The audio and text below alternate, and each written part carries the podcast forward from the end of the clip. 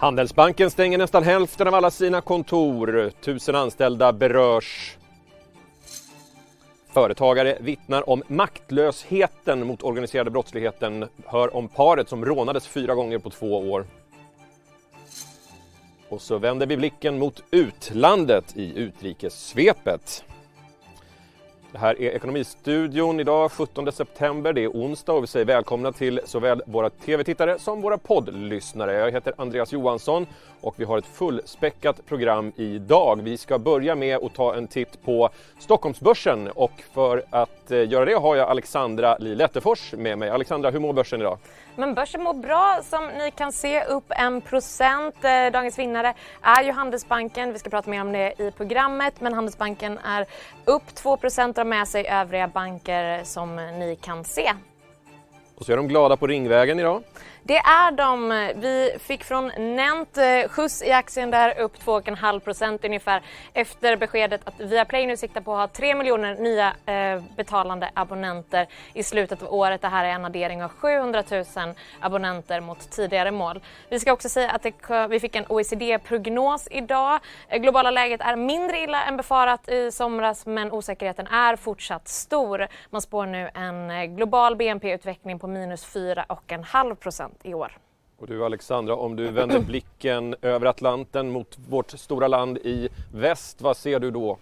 Då ser jag att terminerna faktiskt pekar på en öppning på plus i väntan på Feds besked ikväll. Förutom det ska vi också nämna att vi kommer kunna se den största mjukvarunoteringen eh, hittills faktiskt på Wall Street. Det handlar om amerikanska Snowflake. De lagrar ju eh, lagrar datalagring i molnet åt andra företag och det här väntas värderas uppemot 30,5 miljarder dollar. Så det ska vi hålla utkik efter.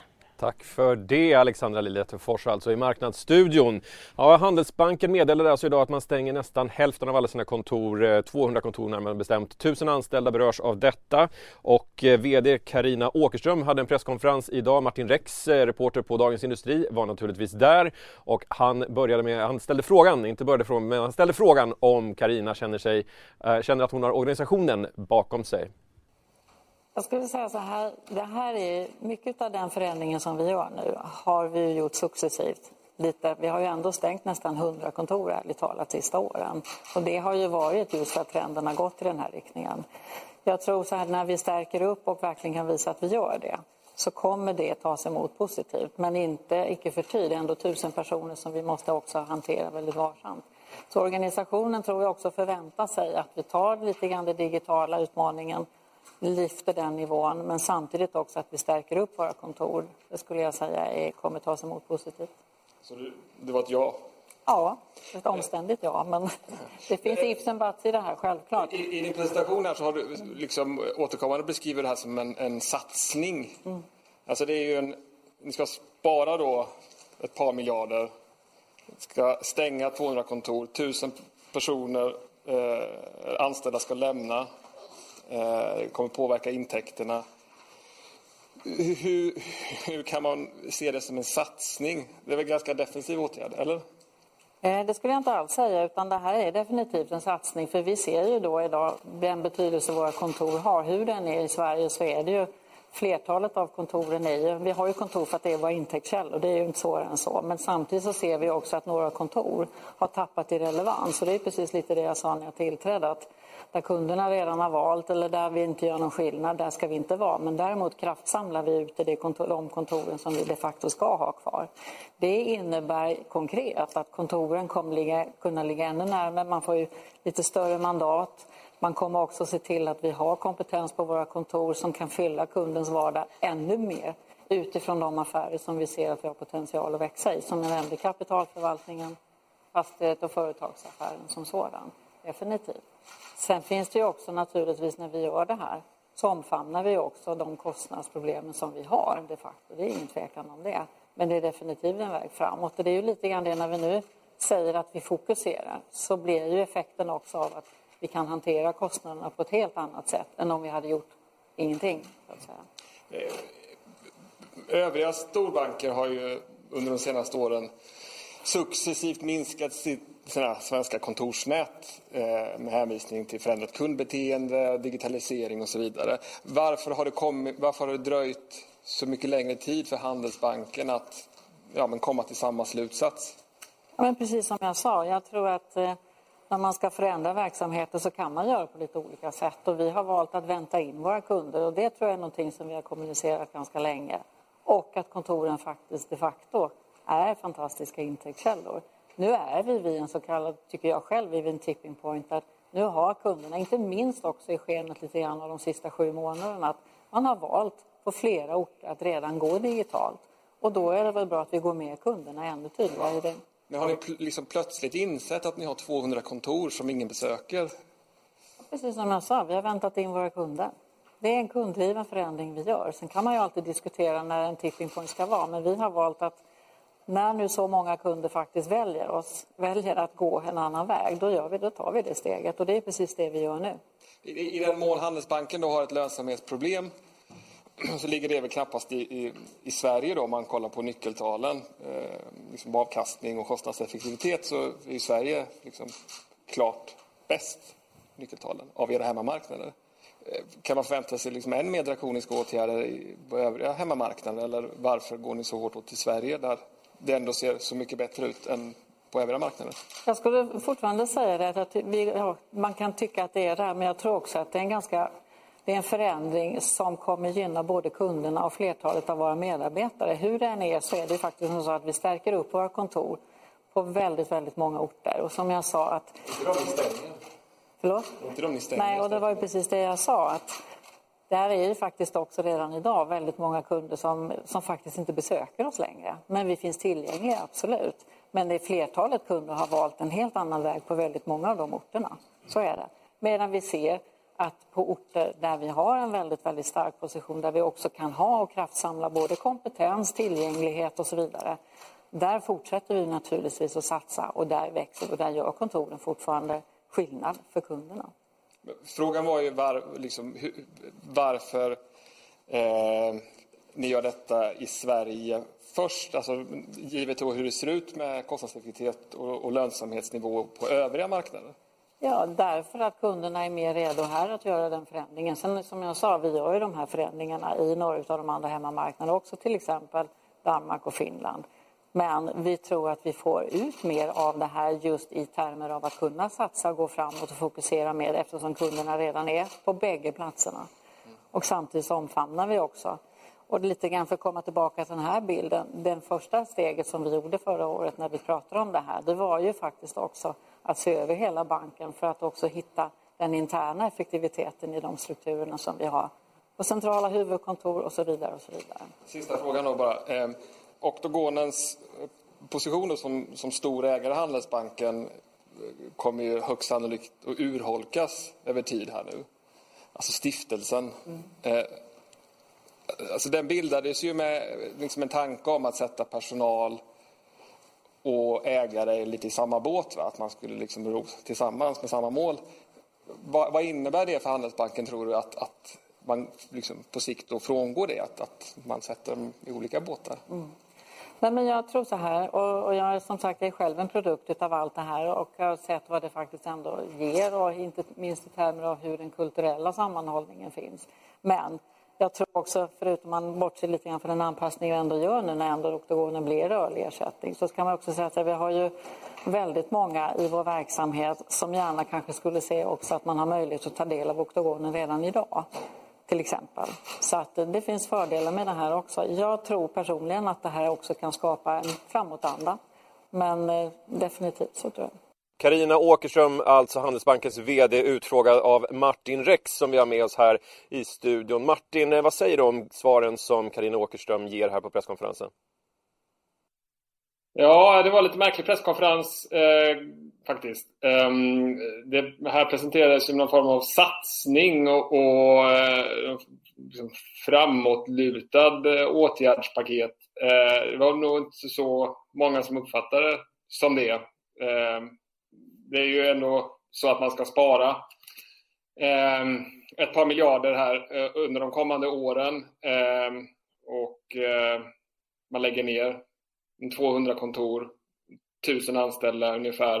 eh, netto eh, får lämna. Så att, eh, ja, jag vet inte om det är en satsning, men det var i alla fall så som eh, banken ville presentera det.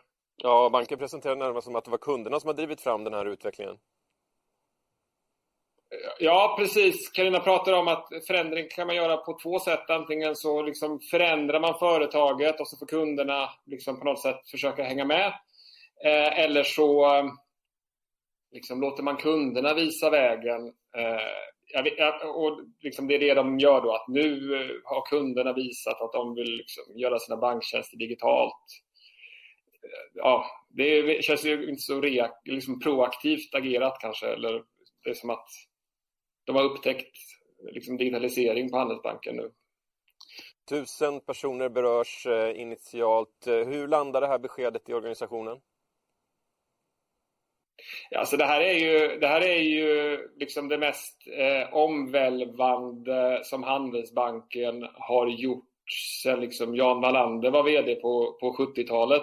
Eh, så jag tror att det eh, kommer väl ta ett tag att smälta för eh, organisationen. Men, men eh, liksom bara det faktum att man nu då gör sig av med de här eh, regionbankscheferna som ju tidigare varit en form av liksom, kungar i banken. Ja, de ska försvinna nu. Nu ska det vara någon länsuppdelning eh, då. Eh, bara det är ju en väldigt stor förändring. Eh, och liksom det här det stora kontorsnätet har ju varit liksom, hjärtat i banken, det som har liksom särskilt banken i mångt och mycket från konkurrenterna. Så att det är ju det är en stor förändring och eh, jag vet inte om jag helt fullt ut litar på Karina eh, Åkerström, VD, när hon säger att hon, har, att hon tror att hon har organisationen bakom sig i det här. Det är nog en annan som liksom tycker att det här var lite konstigt kanske.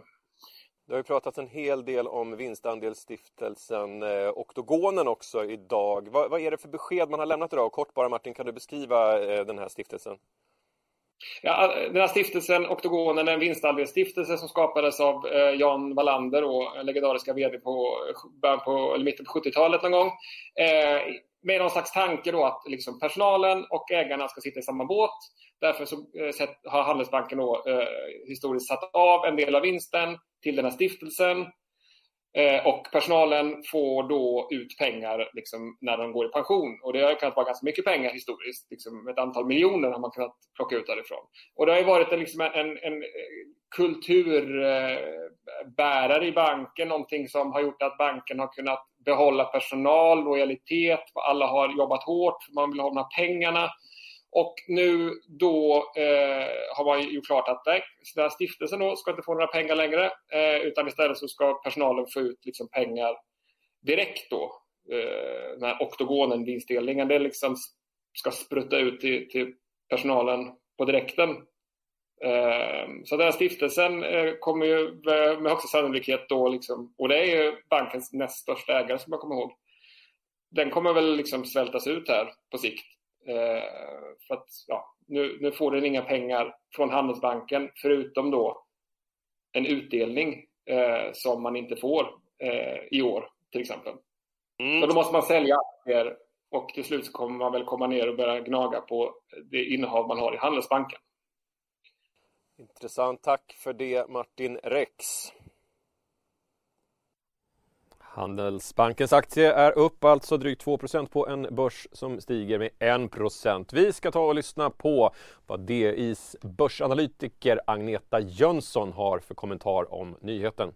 Handelsbanken har varit en bank som faktiskt har ökat sin personal. Man ökade med 2% förra året också. Man har under flera år när de andra bankerna har minskat så har Handelsbanken fortsatt Eh, och växa. Och man har även haft en ogynnsam utveckling på kostnader överlag de senaste åren, vilket har varit ett bekymmer och vilket också har straffat aktiekursutvecklingen.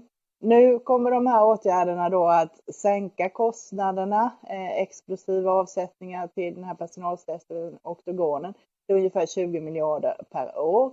I år räknar man att kostnaderna kommer att landa på drygt 22 miljarder. Sen kommer det här också då göra att intäkterna minskar en miljard med de här åtgärderna och man sätter av en och en halv miljard för att genomföra det här.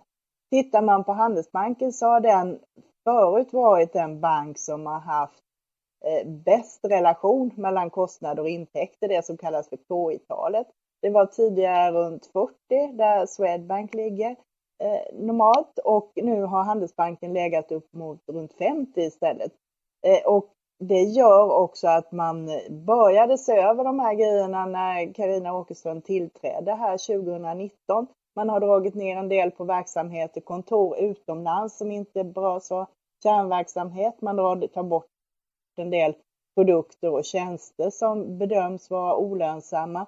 Och nu kommer det här alltså det här stora greppet också. Så att det här är bra eh, om vi tittar för aktie och utvecklingen för investerarna. Eh, samtidigt då så är det väldigt tufft för alla de här människorna som berörs utav det här. Ja, hur drabbas företagare och boende ute i landet eh, av att bankerna eh, stänger ner sina kontor? Eh, det har vi pratat med Frida Fagerlund, regionschef för Företagarna i Jönköping, Kalmar, Kronoberg och Östergötlands län och hon är oroad över utvecklingen. Ja, det handlar ju om att utarma serviceutbudet till de mindre företagen ute på landsbygden. Eh, de jag ser direkt eh, kommer drabbas snabbt. Det handlar ju om de som faktiskt fortfarande tar emot kontanter, alltså gårdsbutiker, bed and breakfast, eh, där utländska gäster kommer och vill använda kontanter därför man inte man använder inte kort och, och Swish och så i den utsträckningen som vi gör i Sverige. Och de företagen har redan idag svårt att banka de här pengarna eh, och jag bedömer att de kommer få det ännu svårare om fler bankkontor stänger. Men, men, är det inte ändå förståeligt att eh, den här processen måste ske? Vi är på väg raskt in i en digitalisering och, och behöver kanske anpassa kontanthanterings, eh, kontanthanteringen till att bli mer digital. Jo, absolut, och det är ju på gång. Eh, och det vill ju företagen också. De kan ju inte se. Det är ju hutlöst dyrt att, att banka sina kontanter, men det här är ju ett serviceyrke. Eh, våra företagare håller i stor utsträckning på med, med tjänster och service till andra personer. Och när inte konsumenten ännu har lagt ner eh, just kontanter och i det här fallet så eh, är det väl klart att man kommer vilja ta, ta vara på det och, och fortsätta leverera sina tjänster. Och det är som du säger, det är självklart. Det är ju vi själva som vårt beteende som gör att de här, eh, de här olika eh, åtgärderna kommer tas. Det kommer försvinna, men, men det blir ju tydligt också att, att det utarmas av service till våra företag. Eh, våra företag kommer ju, använder ju också bankerna som en slags rådgivande enhet och vill gärna träffa eh, sin banktjänsteman. Och det här har vi ju hört i massa annat. Vi är redan, alltså, det här med att banker har svårt att låna ut pengar till företag det är ju för att man tycker att man inte, man inte har den här personliga kontakten. Och jag ser ju att det kommer bli ännu svårare och glappet mellan våra företagare och bankerna kommer ju öka. Eh, och vi har ju ett finansierings, alltså i de flesta problem så är det ju finansiering som är ett problem och, och företagarna själva säger det därför att vi inte har kontakt med banktjänstemannen. Vad behöver bankerna göra då? Jag menar, det lokala näringslivet är otroligt viktigt för att bygga Sverige och sysselsätter ju enormt eh, stor arbetskraft, inte minst i dessa coronatider. Vad behöver bankerna göra från, från företagarnas sida? Vad, vad anser du? Man bör förstå hur en företagare fungerar vad, vad, hur ser ett överlevande företag ut till att börja med? Eh, det går inte att bedöma ett företag utifrån en matris som sker i Stockholm, utan det finns en värld utanför storstadsregionen och tullarna också. Och där vill man träffa folk, man vill berätta om sitt företag och man vill att banken ska hänga med mig från början till slut och förstå vad kommer den här investeringen göra och hur lång tid behöver jag betala av den på. Eh, där tror jag, och då måste man finnas närvarande. Och det är möjligt att Handelsbanken och alla andra banker kommer kunna hitta på sätt att vara närvarande. Men då måste man förklara det redan nu så att inte företagen blir oroliga och hittar på andra sätt att finansiera sina investeringar på. Nu vet vi ännu inte vilka bankkontor det är som berörs av den här nedläggningen. Hur ser det ut i, i den regionen som, som du företräder, i Jönköping, Östergötland? Eh, hur ser, liksom, hur ser bankkontorsnärvaron ut? Ja, de finns ju i de större samhällena. Eh, och då, då blir det ju, när vi pratar till exempel i Kalmar län så kanske bankkontoren vill etablera sig i tre orter. Eh, och då blir det ju väldigt, väldigt långt för de som är långt ifrån de här orterna att ta sig till sin bank för ett samtal. Eh, och det ska man ju ha klart för sig att, att redan nu så är ju inte närvaron av banker, postkontor speciellt, eh, eh, vad ska man säga, den är ju inte täckande. Men, men man kan ju hoppas nu då, då kanske att man eh, att man tänker på det från Handelsbankens sida som ändå har sagt att de ville ha kvar alla kontor. Eh, och, men, men, utvecklingen sker ju mot det här hållet. Var smarta, se till att ni då levererar andra bra tjänster som man, eh, som man kan ta del av. Ja, vilka konsekvenser kommer det här få, tror du, på för till exempel Handelsbanken? Jag tror ju att, eh, att det kan ju bli som så här att man ser över sitt hus. Eh, redan nu under coronakrisen så har jag ju hört från ganska många företag att man, man är rätt besviken på sin bank som förvisso säger att de ska ge en amorteringsfritt men sen så när man eh, ändå, ändå kommer dit så ska man börja amortera och så att jag har ju hört att fler banker eller fler företagare kommer byta bank. Eh, till vilken bank vet man inte, men jag tror att de här fristående bankerna kommer få många nya kunder. Eh, och det här handlar ju om, det är ju, det, alltså bank är ju en lojalitetsbransch. Man vill ju, man vill ju ha hjälp eh, och man vill inte att ens bank ska vara emot den utan med den. Och, så det kan nog bli eh, spännande, intressanta nya, nya former av finansieringar här framöver. Ja, och jag pratade med Frida Boklund, regionschef för Företagarna i Jönköping, Kalmar, Kronoberg och Östergötlands län. Ingenting annat. Och vi pratade alltså om vikten av en personlig relation mellan näringsliv och bankväsendet dagens tidning och på sajten kan man läsa om skönhetsföretaget New Medic Era som utsatts för fyra grova rån på bara två år. Polisen bryr sig inte enligt grundarduon och jag har med mig Linnea Bolter, reporter på Dagens Industri i Ekonomistudion. Linnea, du har skrivit om det här caset. Eh, berätta lite, vad är det som har drabbat dem? Eh, nej men de har blivit utsatta för fyra grova rån eh, under två års tid, mellan från eh, mars 2018 till eh, senaste rånet var i mars i år. Och eh, allt det här finns dokumenterat på video och det är mot deras lager i Länna och det de är ute efter rånarna det är så kallade fillersprutor som används vid injektionsbehandlingar när man till exempel fyller ut rynkor och sådär. Och de här är värda väldigt mycket pengar. En spruta kostar ungefär 800 kronor men är värd eh, fyra gånger så mycket vid behandlingen då ser här eh, bilder från övervakningskameran. Det ser ut att vara en så kallad smash and grab-kupp eh, som de har utsatts för. Eh, det här grundar du berättar i, för, för er om hur de har hur de har varit tvungna att investera ganska mycket pengar för att, ja, här ser vi lite rök som kommer ut bland annat som är en del av det säkerhetssystemet som de har satt ihop. Hur, hur har de reagerat efter de här inbrotten? Ja, nej men de, har, de utsattes ju för fyra stycken grova inbrott och det vi ser nu det är det tredje inbrottet som skedde i december 2018 och där hade de installerat rökmaskin och de hade också satt ut stora betongklossar på ett ton vardera som de här rånarna då ändå lyckades flytta så pass mycket så att de kunde köra in med en bil sen i lagret. Ehm, och efter det här rånet så rustade man sig ytterligare och ersatte de här entons betongklossarna med två tons betong och installerade ytterligare larm och så vidare. Men de blev ändå utsatta för ett rån där rånarna rev hela lagerväggen med en jättestor hjullastare. Så det de har gjort nu, eh, företagarna, det är att låsa in de här eh, sprutorna som rånarna vill komma åt på ett högsäkerhetslager där eh, läkemedelsbolag förvarar sina preparat reagerar polisen? Vad säger polisen när, när, eh, när företagarna eh, polisanmäler det här? Vad är deras reaktion? Ja, det är det de säger att eh, de är så oerhört frustrerade för samtliga brott som de har blivit utsatta för är förstås anmälda och det har blivit stora försäkringsärenden. Eh, och polisen har inlett förundersökningar men har lagt ner dem vid samtliga fyra rån inom en vecka ungefär. Eh, så det är ju jättestor frustration. De upplever att polisen inte bryr sig överhuvudtaget. Du pratade om att en sån här fillerspruta kunde kosta 800 kronor. Hur mycket i, i ekonomiskt värde har det drabbat det här företaget?